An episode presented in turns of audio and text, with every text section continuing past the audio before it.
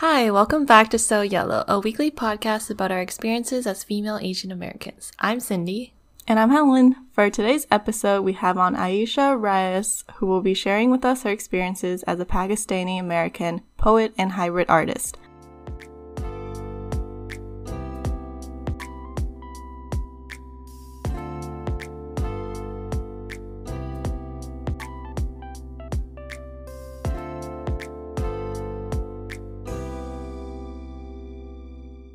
Aisha's work has been published in many highly renowned literary magazines, including the Gulf Coast, and her video poem is currently on display in Pakistan's Contemporary Museum of Art.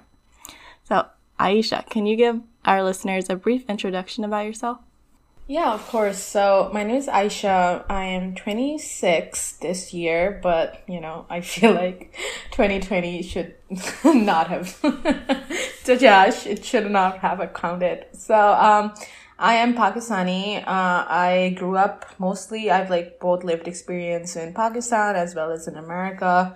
I grew up in, in Lahore till I was seventeen. Then I came uh, to America when, yeah, so basically for my undergraduate, but now I have my family here too. So it's been like I was the first one to come to this country at a kind of like a pretty late age, I suppose, um, as a young adult. I uh, went to Bennington College. I studied uh, visual arts, mostly animation and film, uh, and poetry. And I'm currently, um, it's gonna be like seven-ish years now this year. So uh, it's been it's been a ride. Uh, and currently, I'm based in New York City in Brooklyn. Yeah, that's my little introduction. It's nice to meet you guys. Yeah, thank you for being here today. Of course, my pleasure. So, did you always know you wanted to do something creative, or what led you to become an artist in the first place? Um, I I felt like the creative part of me was always treated as like a hobby. Uh, that was what I was growing up. I was uh, being taught always by my teachers, especially I guess I went to a very like, you know, I grew up in Pakistan, so it's like going to school and everyone, it's like by default, everyone's going to become a doctor. Everyone's going to become an engineer. It's just like, if you're good at science, you're smart. If you're good at any other subject, you're not going to have a good future. And especially for like young girls there, there's like, oh, it's okay. You can just pretty up and then you will just marry rich. You don't even mm-hmm. have to try that hard. You don't have to be smart. There's at least a backup for you. And I'm just like, hmm. So I feel like by default, um, it's like the system I was brought in and all of the like the, the pressure of like just excelling in the sciences and the STEM and all of that like never really made me think that I even was allowed or had the possibility of becoming a practicing artist or a poet, or what does it even look like. I didn't really have that examples around me. Everyone around me who was anything other than a doctor or engineer was felt like they made those choices because they could not get into med school or engineer school engineering because they were just didn't get the grades. So it was almost like, oh, if you're not going to get the grades, you're going to be like that person, like you're going to be like be an artist, like are you really going to live that way? No one's going to love you, no one's going to like marry you. Like no, your life is going to be a disaster. Mm-hmm. So honestly, like my conditioning in that way growing up was very much like, you know, it wasn't even an option. So mm-hmm. most of my creative, um, I mean, by default, like all the classes I started taking and everything was just like science, science, bio, bio, pre-med. It's like such an obvious thing. But if you don't make it pre-med, then okay, you can become an engineer. If that doesn't work out, okay, computer science, okay. Mm-hmm. But then like it, it gets like apparently worse and worse from there. Wow, what a, what a, yeah. So... Um, but, uh, I think I was in high school and I was like, it was such a pain to just like force myself to be like studying STEM all the time where, and I used to treat myself by spending hours and like not sleeping the whole night, just doing creative work. I was really into making films. So I used to force my friends to like, um, like act for me or like something. So it was very much kind of this ambitious um, zeal for like creative work. And then I think I got lucky for like high school wise that I found like some really good friends who kind of like started telling me like, you know, it's like sometimes you just need one person or two people to even give you the idea. Oh, you know, it's possible for you to go to film school, right? You know, you can do this too, right? You know, so I feel like they're, according to my parents, they're like my bad influence. so, so, so I was like, I actually started like considering all of that, and I kind of applied for um, like art colleges and liberal arts schools and stuff like that, film schools here in the States, and like also like everywhere I could find a good school. Um, And I got lucky in the process, and I ended up going to a liberal arts in Vermont. And I did like a lot of like, I ended up doing a lot of creative work. Uh, but on the condition that I'll double major in comp sci. but oh that didn't gosh. work out, you know.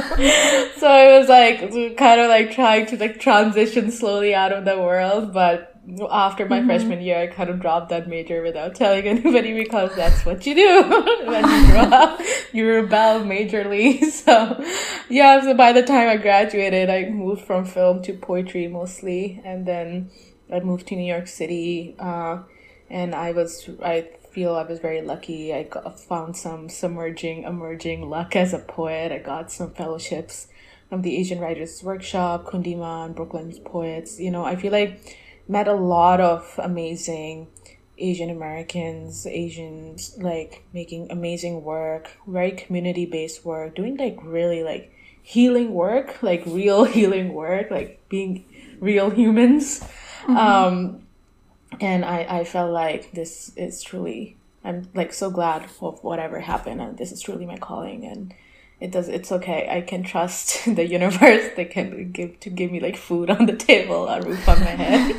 So far, I'm okay. So until hopefully I just have to rely on, you know, the spiritual, whatever out there for it. So I, yeah. So basically, mm-hmm. yes, I guess I always wanted to, but it took me a while to embrace it. That's really awesome to hear. Like, I really resonate with you, like studying STEM or like being forced to study STEM and then like wanting to do something more creative. So I really like commend you for like taking that initiative to apply and chase after what you want. I was just going to say that it was definitely a process of sorts, because it's like I was lying a lot and I was just feeling like there was so much guilt.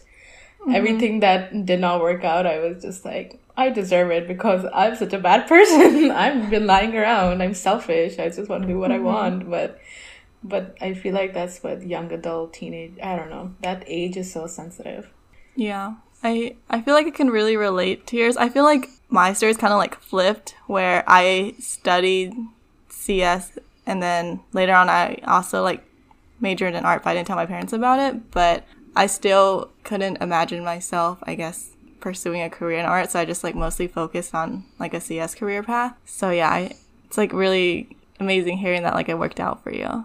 I feel like I understand where my parents, as a, you know, now I'm twenty-six and I trying when I was looking for a job and like trying to just like get live in New York City, and just I get I get it I get it why my parents were so like working class parents. They're like, if you don't make something out of yourself in the system, mm-hmm. the system is gonna like, you have to help yourself. Like, I understand them now, but it was like, but it's it's tough. It's like, I wish there was like a world where you can be a creative that is self-sufficient.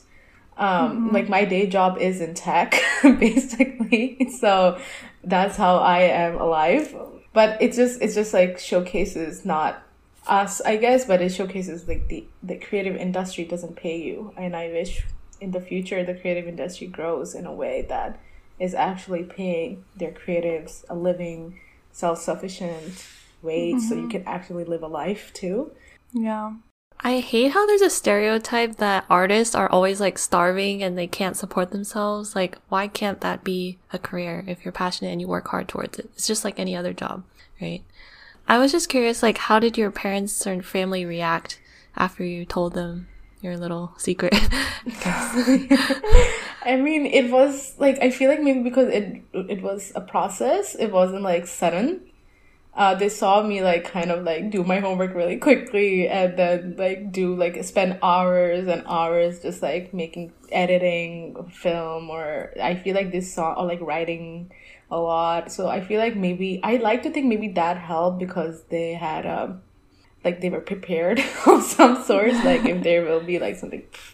But at the same time, because it's like the systems we all live in, and my parents are like, my mom's a doctor, my dad's an engineer, my older brother, mm. I have only one sibling, he's a doctor, he's in Cincinnati, he's a peds doctor, and I'm just like the, the black sheep. So they didn't really, yeah, so it was kind of like, the it was, I yeah, I, I like to think like for them, they treated all my hobbies as hobbies, like I was treating them as hobbies too, at that, like when I was growing up. So I, when I started like kind of failing in my STEM subjects, they kind of blamed me for not having the right company, like just like ruining my future. It was really intense. My dad has a different reaction than my mom. My dad, it gets like, he withdraws. He doesn't really talk about it. So I like, I felt like I didn't see my dad for months. Like he's just like changed his like, like, like, you know, it was like the silent treatment. But, um, which is like, in some ways, like, you know, they're like, if you don't communicate, there's just so much guilt. Like there's just, yeah, it was, it was definitely very like, um, traumatic, I guess, when I reflect on it. My mom was very, um, she was really like, she's very outspoken, straightforward Asian mom. She's just like says whatever's on her mind. So she could definitely, I think for her, I, I, now that I reflect back, it wasn't just a career change for her, her, it was kind of like losing control over her daughter. Mm-hmm. And I think her reactions, now that I made peace with it, I feel like her reactions was mostly rooted from there. And she like kind of like, you know, when I was applying to school, she was like, you're too dumb to get in. You're never going to get in. So why even try? Why do you even bother? Why you're wasting your time? You're wasting our mon- application fees, like our money, your dad's money, like, you know, like, is, you know, so like there was just like a lot of like mean, like basically mm-hmm. very mean things she said. When I got in and I was, I mean, this is like a really big incident that happened in our house. That I was, got in, I applied for my visa, like, you know, ready to go. I, my flight was the next day. She hit my passport. So I missed my, my flight. So it was a lot. So she basically did not want to leave my, me to go. Mm-hmm. It was kind of like, I, I mean, it was a lot. It was like a lot of drama. So basically like for a lot of family. But I feel like now we all grew into the idea, and I think I guess maybe maybe it helped that I'm doing relatively well mm-hmm. in whatever the poetry industry means to do relatively well in. So I think it has like it has been like a good proof to her that I pursued what I loved and I'm finding some success in it. But at that moment, like the the transitioning of like from going to from full STEM to dropping pre-med. And I say pre-med because in high, in Pakistan, like after high school, you can go get into medical directly. You don't do have to do an undergrad. And yeah, so like I went, I was super pre-med, and then I kind of dropped like biology as a thing. And then, she, you know, so it was like slow, slow, slow disappointments that I feel like at the point when I was like, I might change my major to visual arts and poetry this year in my liberal arts college that didn't really do super majors, but I had to translate that to her. Um, I think she was just so disappointed. Like, like the, all the series of disappointment mm-hmm. helped not make that as a huge disappointment. But it definitely was not an easy process because I think they all worried about what I was gonna do, how am I gonna live my life. But I think parents, I'd like to think like maybe the distance and all of that time also helped them grow, because now they were like, just trust in the universe. I'm not worried about you. They're like, I think my parents have reached the point this year, especially twenty twenty, I think, that they're like, oh, it's, they're just like, you know, I, I'm not going to worry about you anymore. We're just going to mm-hmm. trust what's out there to take care of you now. I'm just like, cool. Okay. I, I trust that thing too, whatever that is. So. Wow. Thank you so much for sharing that. I, I feel like a lot of people can resonate with your story, like that absence of acceptance from their parents. And I can tell, like, just from you telling your story that you're a very strong person. Like, I feel like that's like a really hard thing to go through. Like, I can't even imagine. Yeah, like the things like your mom said, I feel like it probably brought on a lot of guilt. So were you able to like, how were you able to like get through that and like, I guess, mend your relationship with your family? Yeah, I think it was, it took me, I mean, it's still like that. I want, don't want to be like, now it's all happy ending. Yeah, I mean, especially I think when you were, what, like seventeen, eighteen, going off to college and I guess like to another country, all that like distance, you don't, I didn't have a lot of like family support when I came to America either. It was just mm-hmm. me and Ben, like my college and the friends I made.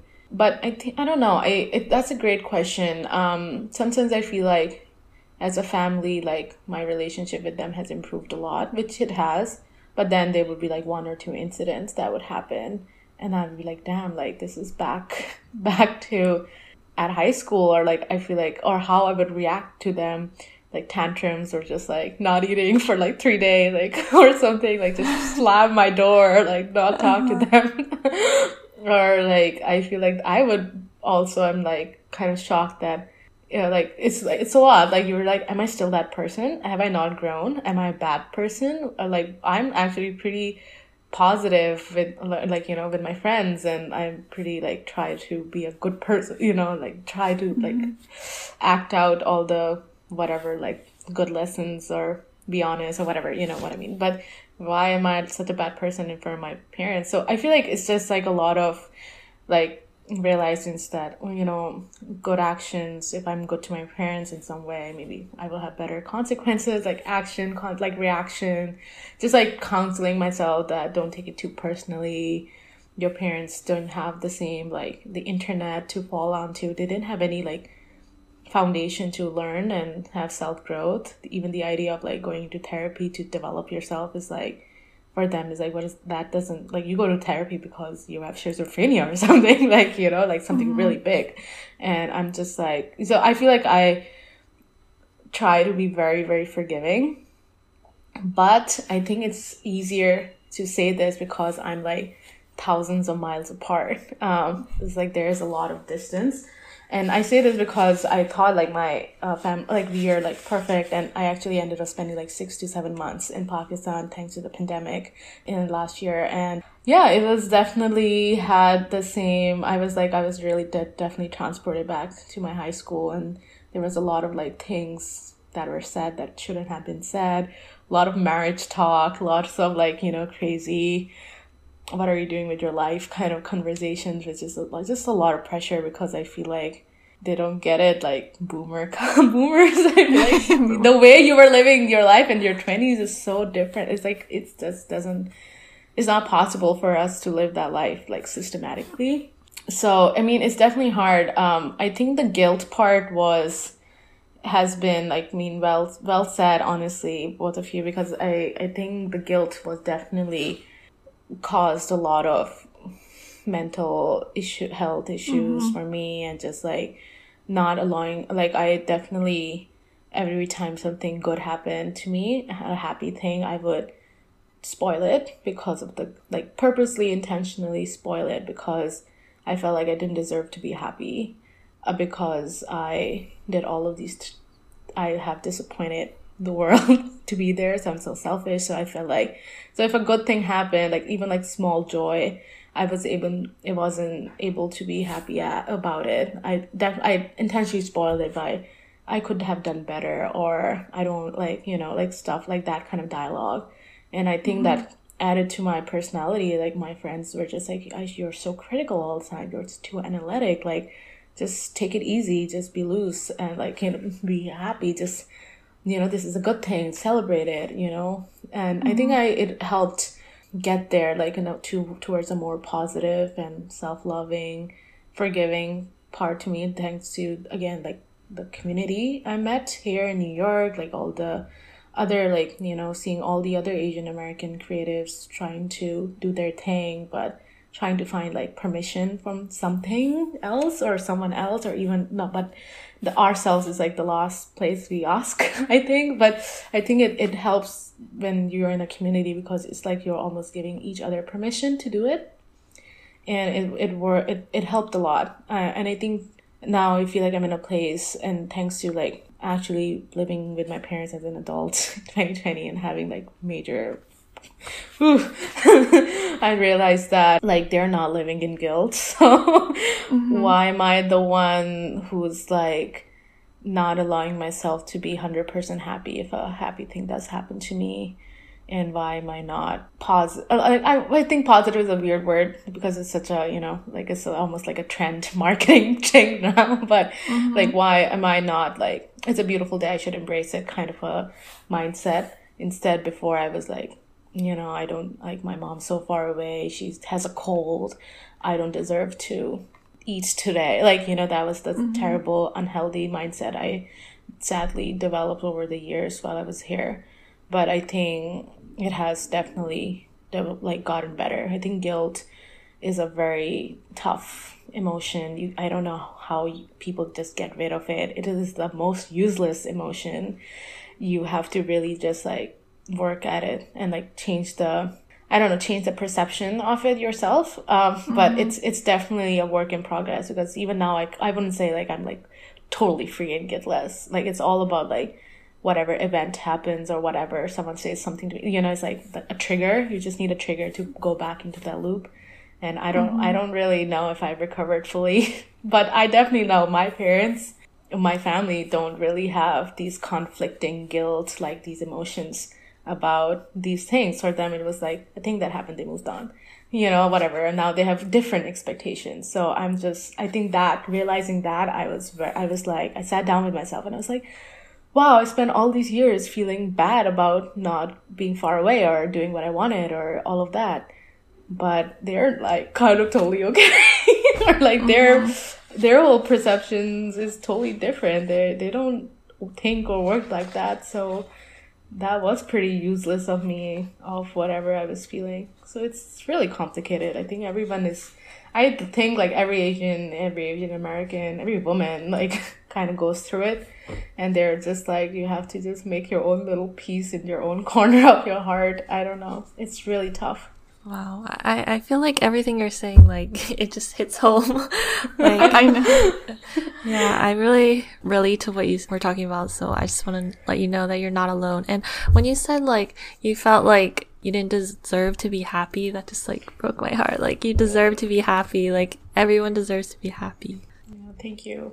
I think so too. But yeah, I feel like a lot of Asian Americans, like, it's kind of sad, but like our parents, I don't know if they do it intentionally, but they use guilt as a way to like get you to do things that they want. And I feel like like when you tell yourself these things, like, oh, you don't deserve to be happy, it's like kind of like your parents' dialogue like playing on your head. Yeah, so I think, like, it's good that you've surrounded yourself with, like, supportive people and was able to, like, get better. I think finding the family outside of, like, the conventional idea of family, community, basically, good good people, yeah. Good friends, uh, having healthy conversations, I think has helped a lot in my own, like, way of being and thinking. And just, I think I borrowed the strength of others to help me, so it, mm-hmm. it has really, yeah, I mean, even now I feel like you relating to what I've said has is endorsing, like, yeah, it's it's difficult.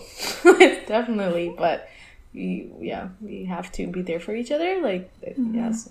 Yeah, one thing I wanted to ask about, like, all of these experiences you've gone through, and then I was like watching some of your video poems, are they based off of like your life true life experiences? Um definitely, I feel like it depends on which ones you watched, but most of them, I f- all my work is definitely autobiographical. Maybe like the work I was like the writing I was doing in like college, I felt like I didn't want to bring my Asianness to this white spaces, so I used to just like write like imagine like whatever, like baseball, like I don't know, like so, so, so I don't know what, I would just assume like this is what my, my white professor likes, so I was just like write a poem about baseball, I don't know, so, but after what's the like, farthest thing from my culture, baseball. Yeah.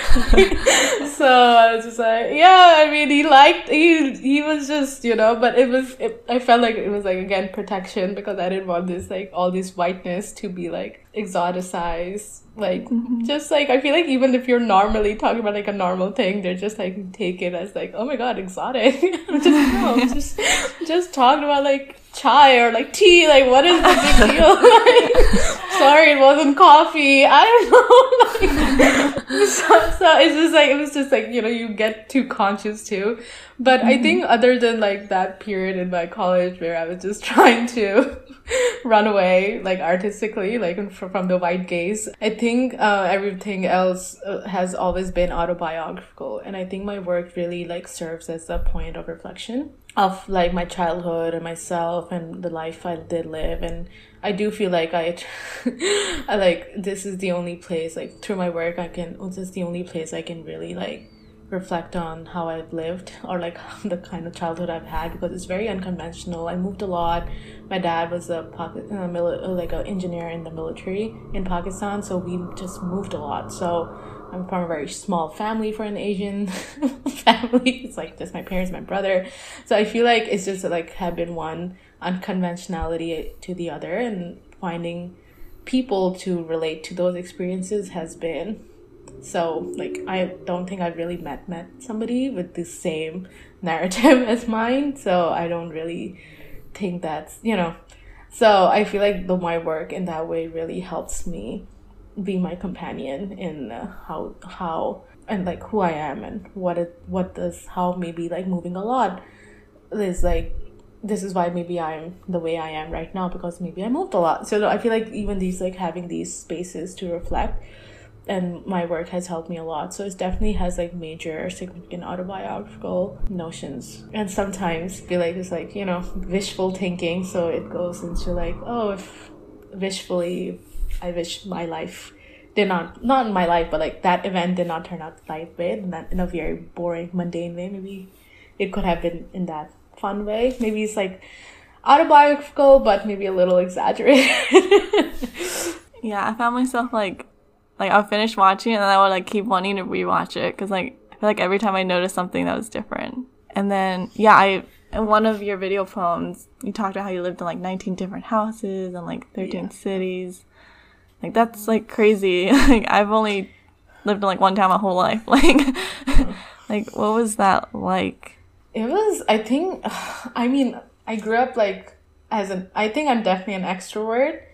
And I mm-hmm. get attached to people really quickly. And so I remember, like, growing up, like, I used to just get attached to friends and people and places and things. And then you're, like, what, like, you're, like, eight-year-old, seven-year-old, whatever. So I feel mm-hmm. like then my, you know, my parents would start packing again, like, put everything in card boxes and, like, move to another city. And then it was new school, new spaces. And I feel like that kind of... I felt like I wasn't really able to know what my nature is, what my personality was, like what I was born with, that was me, until I kind of grew up in my twenties. Because like just saying like, oh, I'm actually an extrovert is such a big revelation to me, because I grew up being on my own or like having all these introverted like reading and like, you know, like tr- learning to enjoy my time with myself, because all that change is definitely, it's even as a child, I feel like it's, and every city has its own culture as well, like um, every school has its own culture, like all the students in that, my classrooms were so different from another classroom, so it's never really like, yeah, finding like, like having some people to talk to versus like finding friends is a totally different process. And I felt like it was definitely very a very lonely in some ways childhood. And also I feel like sometimes like the only, because my homes were changing, the people were changing, the only idea of home, the the stability was just like my parents and my older brother. So it's like family, immediate family. And this is why I feel like my sense of home isn't a place or any like or a house, like mm-hmm. I think maybe it has, but it's definitely like various, like when people ask what is home or where is home, I'm just like, oh, I have family in America, so I guess it's America, but I also have some like my family in Pakistan, so I guess it's both. So it's like, but it's not like, oh, I was born there and I lived there. is home. You know, it's like, but it is at the same time. But I also, like, most of my self-development, my major self-development as a human being happened in, a, in the American landscape.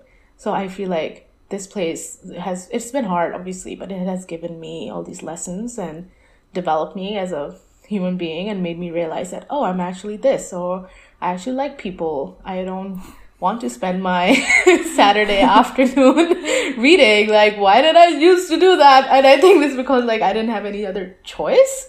So mm-hmm. I feel like it's both, like, these realizations. Um, this is why I feel like it's so, like, making work or writing about it or making video, like, anything about it, like, made me come to these realizations of myself, which I feel like maybe others just, like, know when they're growing up, or they're encouraged to be, like, sporty or whatever. But mm-hmm. for me, it was just, like, my, my mom, because she was a doctor, she was also never around. My dad was, um, you know, dads sound like Asian. Dad's like, where are you? So I don't know what you're doing. But so it was just me and my older brother, and, like, we had, like, weird pets too, because my parents were like, no do- cats or dogs. It's just, but you can have mm-hmm. birds. And I was like, like, we're just, like, really strange, like, unconventional stuff that I feel like when I talk about it with people in real life, they're just like, real, like, you're making it up. And I'm just like, I no, no, unfortunately. I wish I was, but no, yeah. So I think yeah I don't yeah it definitely it's been it's adventurous, and I'm really grateful for it, but I, I feel like it took me a while to change that narrative to something positive too. But mm-hmm. I definitely, when I'm having a hard time currently, like, stability wise, I'm just like, twenty twenty was really hard, because I'm like, you know, I like people. I like I, I used to do, like, day trips to Philly or something, like, to get on a Greyhound, like, go somewhere for a day, because I need to be, like, I find joy in that movement.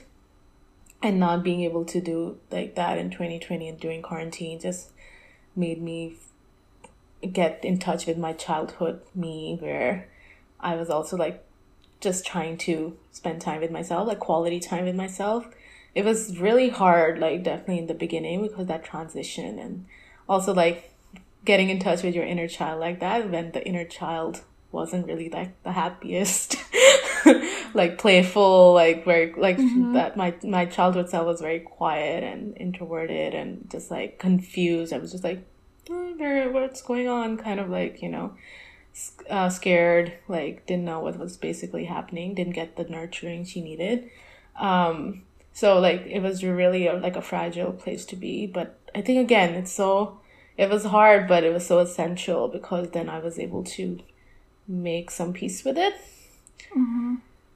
But it's definitely such a it's such a process of sorts. Like, I think moving definitely had a huge impact on me as a person, and it definitely made me braver too. But it also made me always think, like, if I meet a new person, I'm just like, it's gonna end. I can already see the ending, like, and it's I feel like that's I'm like down to, like, being a melancholic person all the time because of that. Mm-hmm. Yeah, it's interesting, because, like, I feel like all this stuff you're telling me right now, I've, like, seen, like, snippets of it in your artwork, and so it's, like, really cool. I wanted to ask about your paintings. I think it's called Faces of Dissociation. Yeah, I feel like the things you're telling me right now, it, like, reminds me of that. Do you want to talk more about those paintings? Yeah, definitely. I think, again, I think, again, it's, like, so many layers to a life lived. Like, I think everyone has that, but maybe because, like, I make art about it, that I always feel like it always showcases that I have so much so much material.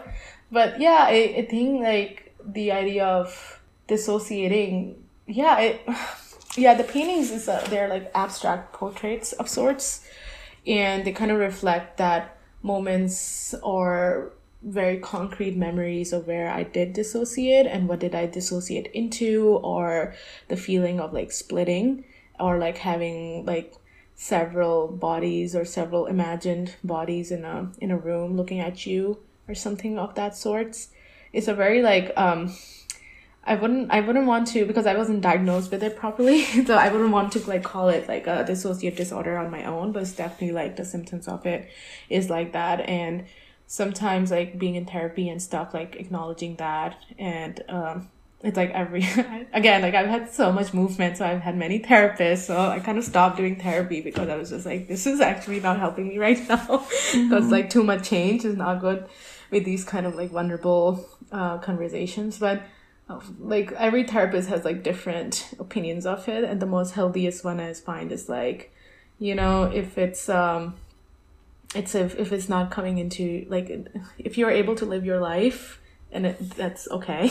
The idea of normal is different, but um yeah, with with these, I think the paintings, they're really new work. I made them during quarantine in twenty twenty, so I felt like I was really reflecting on all the split lives I've lived, and the splits are like the, I feel like again with movement and choices. When I was younger, it wasn't, there wasn't much choice, but when I got older, there was, there's choice, right? Like, do I need to, should I stay in New York? Should I go back home? Like, like the choice is in my hands now. And I feel like before I make any choice, it's like I have split my life into two parts, like the what did I do and what if I did that. So I feel like the, the dissociations like have really like been a huge part of my whole experience of being. Like even when I was very young, like I got when I got started getting into film, I used to imagine like using your imagination, but to a degree that you can actually like see another split body across the room, like filming you, or like you filming, like imagining like what what these like long shot shots or like these people will look like on camera, you know. So the like it really was like almost like a creative tool, but it did have like a really bad effect. I mean, again, everything is so environmental. Uh, like in, when I, in Vermont in college, it was because I went to a small town college. It was just so, it was so hard because I was like splitting in really unhealthy ways. Uh, I was like trying to like I got like like sh- very short hair, and like I um started wearing black, and I love color and I love long hair, so it wasn't mm-hmm. really being true to myself. But because it was such a process, you know, I think like you just as a young person, even if those things are not like subcon like these, even if they're not like intentional, it's still happening. It's like a subconscious way of adaptation or camouflage or protection. And like just like writing about all of these like stuff like baseball. I don't know baseball, nothing about baseball. like, like, like, so I don't know stuff anything about baseball basically, but I used to write about baseball. like, mm-hmm. And like just like the, the just so I think I was ended up splitting into these ideas of white, young, rich. Teenagers or like youth, like people, the idea of living up your youth, but in a very white, very white, like movie kind of like Hollywood kind of like act. Like this, like even the drug culture, like it's totally like all doing all basically all these unhealthy, terrible things for yourself, but being like, this is youth, this is fun. Like having this loop of lying to yourself. So I feel like those that, those experiences of my dissociation were very, very unhealthy, and that had really worse consequences, that I, I got really depressed, and I was never happy again with myself. And I was I was like, oh, I'm embracing the Western culture, but I'm unable to let go of my Asianness because people, I will never be able to let, like, you know. And what does that mean? Like, because clearly in this little town that is my bubble, basically my world, my Asianness is is what's becoming an obstacle in everything I do, and in my trying to make friends. And I didn't, and you know, who am I? Like, I'm not, I have an accent, like, but you know, like, you know, like just like a loop of just crazy, like my hair is not good enough, I should wear like lots of red lipstick. I don't know, it's like so this like little things of like even like how to dress yourself, and like what is cool, like the word cool was just thrown out everywhere, like what an ad- adjective, but it's like, yeah, but like, you know, people are catty as hell. It's just like uh, like college, like school, or just like mm-hmm. all of that, or like white culture. It's just it's it's a lot. um I feel like it's so it's too much. You can't It, yeah, you can, whatever you do to survive or adapt, I feel like if you're a P O C or a woman, like an Asian at this point, like you can't not just shed your skin and like camouflage completely. So mm-hmm. it was really difficult, and I felt like me trying to do that subconsciously, intentionally, in any way, like, gave me, like, a lot of, like, worse consequences. Like, I had moments, uh, I had, like, huge, huge, huge, like, which when me, led me to therapy was, like, I couldn't, like, associate anymore. It, I, all I did was dissociate. Before, it was just, like, film, make a film, dissociate, and then back to normal life. But mm-hmm. at that moment, I felt like for many years, I was just dissociating, and I was not, like, grounded. I didn't feel like, I couldn't feel my body whether I was touching it. There were moments, like, a lot of, like, strange experiences that were happening, uh, like a lot of out-of-body experiences. So I feel like when I sat down after, but then when I graduated, it was hard, but it got better and better, and I healed from all of that. Slowly, like, oh, I lived without a mirror for two years after I graduated because the mirror was a trigger. Every time I looked at myself, I felt like, oh, my, the mirror, the person in the mirror. This is my first mirror after like two, three years. So the one that you can see in the background. So I feel like just like, so it was just like a lot of like mental health, like major mental health issues that I had to like heal from and like get therapy and like con- condition. Um, and I think like when I finally in twenty twenty, when things just literally... like there was no stimuli, and I was at home in my yeah. bedroom, and I was avoiding my parents, and I had no friends in Pakistan anymore, and you know, so just like spending a lot of like time with myself, it was really hard. Um, but I think it ended up like really helpful because I was able to reflect on what the hell was all of that, that what is dissociation even, and why like why was the mirror a triggering thing for me, and how it did it happen? Was it really like like college, or like you can, you know, it's like depression. I, I read this article recently, like how like the Western medicine is like takes depression as like an illness, when in some cultures depression is actually like like your body doing you a favor or something. Like it was a more like different and positive aspect of your body being like freaking sleep and slow down and like, you know, like move away from all this stimuli that's actually making you. So it's like a protection spell. And it's just like, it was really, really interesting reading that kind of, so just like thinking about like mental illness. Yes. But how much of it is like environmental, and how the idea of what is normal and what is not normal is another thing. And just having dissociation as a thing that happens, but if it's not happening in a positive way, even like it's pro- like it's just it's so many layers. And I felt like these paintings really, really captures that, and like I think it really helped me understand as well what was happening. Wow, that was so moving. Like I feel like was wasn't a lot. I feel like, is this interview too much? no, no, no, no, it's perfect. Uh, I feel like at face value, when people see your paintings, it's like just. Like beautiful art, but then hearing your story behind it and like what the meaning is and what inspired you to create that is very powerful. So thank you for sharing that. Yeah, thank you for um, creating this, such a nice space that I'm able to talk about it too. So thank you. Mm-hmm, yeah. So I was just wondering, like, what do you want people to get out of your work? Like when they see it, hear it, view it? I feel like that's a great question. I think maybe my biggest dream and hope would be like you're not alone. I mean, whatever you're going, I mean, this is why maybe I try to be really raw in all of my work, because I I wonder like if I had seen and experienced that when in my life, whenever I had a hard hard time or whatever, you know, if and if I saw someone being like totally vulnerable and honest, I w- it would have been done me so much good. So I feel like I try to be strong about being really open and be vulnerable most of the time. So I feel like other people are like, it's like the idea of permission, like you can be too. It's you're not alone. If you're feeling this way, it's like there's also somebody, I don't know about everybody, but like there's also somebody across the room who feels this way too. So you're permitted like to feel this way. So I like that's really my hope. Or like people looking at my work or reading my work. I don't like the idea of like me and you, like me and the other. I think a lot of like in the artistic creative field, in the literature, like, you know, it's just the concept of this, like, we go to a reading and there's somebody on the stage and there's then there's all these people away from the stage, and I'm just like, why?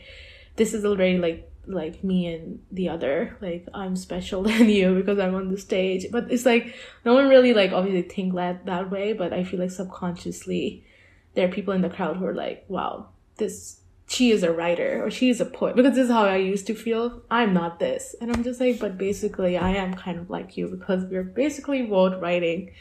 I'm just on the stage right now. Which, so I feel like I started thinking about these. I'm like, I got really sensitive about these things after, like, the whole call my college experience, where I was so, so concretely othered that after I graduated, I, I'm always thinking about, like, how can we fix these stupid, conventional, normalized things and make everything more inclusive and more of a human experience, I guess. So at least that's my agency behind all kinds of work, which is can be a little in conflict because my work is so about myself. so, so I feel like it's both like a selfish act, but self, I don't know. It's just like, the, but the intention or the, the, the, the the I think the good intention behind trying to find community and helping the community in any way is always like my wish. So if if my readers or my viewers are able to find some kind of something in it, I, I'm like I that would that makes me the happiest person in the world. But you know, can't force no, I, it. I I love that. Like, I feel like Helen and I, we started this podcast to do exactly that, like share stories and make people feel like they're not alone. And um, I, I think your vulnerability is very, like, commendable. Like, you're so raw and real. So, like, thank you for sharing all your stories.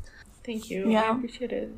And I feel like when I'm watching, like, your video poems, even though it's like an autobiography, I feel like I can still relate to a lot of your words. So yeah, it's not like selfish at all.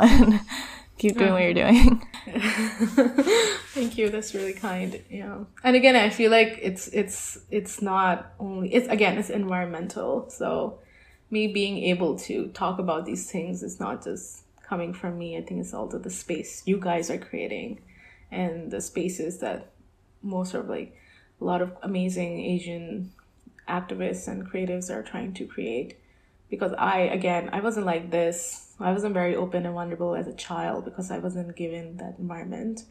And when I went to Pakistan, I felt like my personality was changing again because, you know, adapting to the environment. So I was getting more and more like lo- a loner. And definitely in college too, because there was just so much whiteness. I wasn't vulnerable either. Like I wasn't. So it was just, I feel like it's a lot about, um, it's all, a lot about like environment, like finding yourself and like what's compatible with who you want to be, because it really helps. And I think spaces like, I feel like just like I don't know you guys basically, right? We just had an email exchange, but mm-hmm. here I am like talking so openly and vulnerably to you because I feel so safe. Mm-hmm. And it, I, yeah, so I feel like it's community is everything in so many ways. So thank yeah. you. No, thank you for being so vulnerable. I feel like you've given us a lot to think about. And like I'm sure our listeners will too. And I think we've almost reached the one hour mark, so I don't want to keep you waiting for too long. But um, one thing I wanted to ask was like, how can people like support artists like you? Oh, that's a wonderful question. I think showing up to what we are trying to do is uh, people think like, oh, I don't want to go to that event. Oh, I don't want to go to that Zoom. And feel like, like even if you like enter the Zoom as just like muted and video off, it's like we see you. It's like someone showed up. It costs no money, just like time a little bit. You know, it's like we're not asking, begging you to like buy our books and art. Like, I mean, it's nice when people do that, but basically, it's like showing up to what your what the creative world, like especially with the emerging crowd, showing up is a huge thing. And also I think writing that email or a, a, the D M of like appreciating someone's work, even if you know you saw them on Instagram, you've been following for them for a while, and just, oh, the that poem you read resonated with me in, in this way. Like it's amazing. It's like, you know, we're also like trying to do work and creative work, and we're putting ourselves on the up out there all the time, but it's such a lonely process. Creative work is a lonely thing. Um, so we never really know who's, if we are actually being read or seen. So these little like communication really makes us like, it's like literally, it will literally make most of my artists, like even my, my like my day, like my week. It's like every time mm-hmm. I'm having a hard time, I will think about that comment and I'll keep doing it. So I think I wish there was more like support like that, like just people, just strangers, like reaching out and like saying this, thank you for your work, or this poem that, you know, it's good. And sometimes I do get like very, very rarely like D Ms like that. Like from, I feel like from friends is different because it's like there's already like friendship happening. Mm-hmm. But with like strangers just reaching out like that, it's really, you're like, wow, wow, there's impact. so, so basically I think that I, I also feel like support can be like, you know, give me money or give me this like opportunity, but it can definitely, that's just also, you know, not everyone can afford to buy a lot of stuff all the time and all of that, but words are free. Mm-hmm. And like support is like, just like there's so many other ways to like support somebody than just like material wise. Yeah, I know what you mean. Like sometimes the littlest things can go the far- what is it the farthest. yeah. yeah yeah yeah yeah sometimes somebody like say, like I will give you like a very silly example that is not about creative work, but I'm like really conscious of my hands because my palms are bigger than my fingers, so I've always been like uh my hands my hands but like once like a, like it was like a, a friend uh friends was there, like a stranger basically, and that person was just like, you have you have really beautiful hands, they're so cute, I've never seen. And I was just like, so healing. Like, I've never thought about awkward about my hands ever again. Like, oh it's gosh. Just like I was just like, yeah, these hands are kind of cute. Yeah, you know, like I have a better, healthier. And I, I I feel this is what I mean, like so silly, so silly. But at the same time, you don't realize like sometimes it helps a lot, like our own perception yeah. of like. It's such a silly thing again. I feel like I'm feeling silly even giving this example or feeling no, this no, way, but it's like, so valid. yeah, yeah, that and that person has no idea the kind of impact he had on you. Yeah, and you didn't ask. Usually I'm just like, what do you think of my hands? and my friends are being my friends. They're like, Aisha, don't be silly. They're like, fine, you know? But a stranger just saying something like that, you're just like, yeah, okay. I don't know. I'm going to have like... So silly, but so important and healing, and it makes such a huge difference. Oh, it's crazy. Yeah, that's amazing. Validation. Well, that's it for this week's episode of So Yellow. We hope you guys enjoyed hearing about Aisha's work and background. So, Aisha, where can people find you and your work at online? First, I had so much fun being on here, so thank you so much again for creating this space. You guys can definitely find me anywhere on the internet because my name is my username at this point. My website is my full name, Aisha Riaz dot com. And you can find me on Twitter and Instagram as Skunk Babe Poet. so, um, which I... I, which I felt like was my identity in college, but I embraced it even after. I love it. Uh, and yeah, basically, if there is anything, if you want to like look at into my work and want to read my poems and stuff, my website has a huge catalog of all of it. And I do want to plug in, even though it's kind of far, but please always remember that my book is, my first book ever is coming out next year. It's called Coining a Wishing Tower. It's a it's all these prose experimental poems about just growing up in Pakistan, and they are and the story is being told through the characters of House Mouse, Cat, Godfish, the Moon. So it is a pretty experimental poetic work, and it's coming out from Platypus Press in March twenty twenty-two, the golden year where our life will pick up. So hopefully. Hopefully. So yes, again, thank you for everyone listening in. And thank you, Cindy and Helen. No, thank you. I also just want to add congrats on winning the Broken River Prize Award for that book. That's amazing. And you can find So Yellow on social media platforms at So Yellow. And if you enjoyed what you heard, we'd love it if you left a rating or review. And be sure to subscribe to the podcast to be notified of our future episodes. Until next time, bye! Bye.